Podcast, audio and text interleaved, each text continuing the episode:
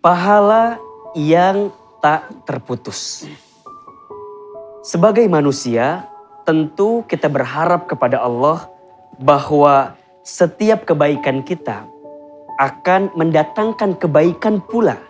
Bukan hanya di dunia, tapi tentunya kita mendapatkan pahala yang terus-menerus saat kita nanti bertemu di alam kubur, bahkan nanti sampai di akhirat. Maka Rasulullah Shallallahu Alaihi Wasallam bersabda, "Ida mata ibdu Adam, in qata'a amaluhu illa bithalasin." Ketika manusia meninggal terputus ternyata semua amalannya kecuali tiga perkara. Pertama, sodakotin jariyatin, sedekah jariah. Yang kedua, awilmin yuntafa'ubi, ilmu yang dimanfaatkan atau diamalkan.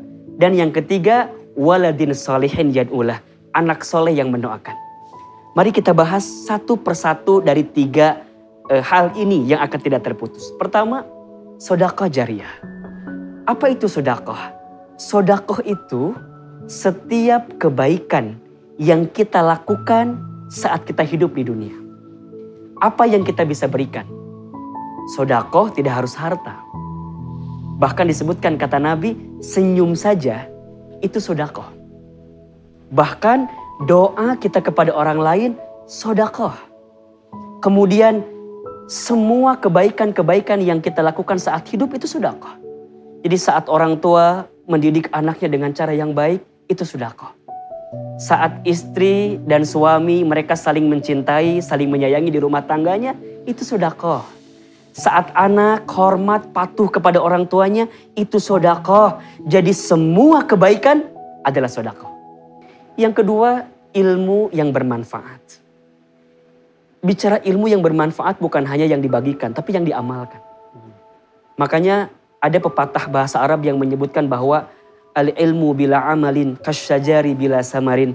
Ilmu yang tidak diamalkan seperti pohon yang tak berbuah. Barangkali ini otokritik juga buat saya, buat Ustadz Danu dan semua para ustadz barangkali. Kita lebih pandai menyampaikan tapi barangkali kita belum bisa mengamalkan. Hmm. Maka jangan khawatir dengan ilmu itu terus bermanfaat.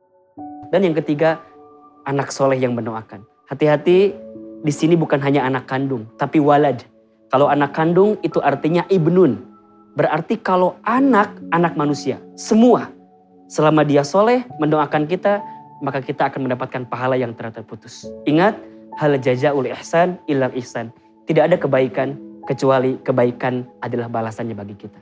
Maka teruslah berbuat baik sampai Allah mengakhiri kehidupan kita dan kita kembali kepada Allah dengan cara yang baik.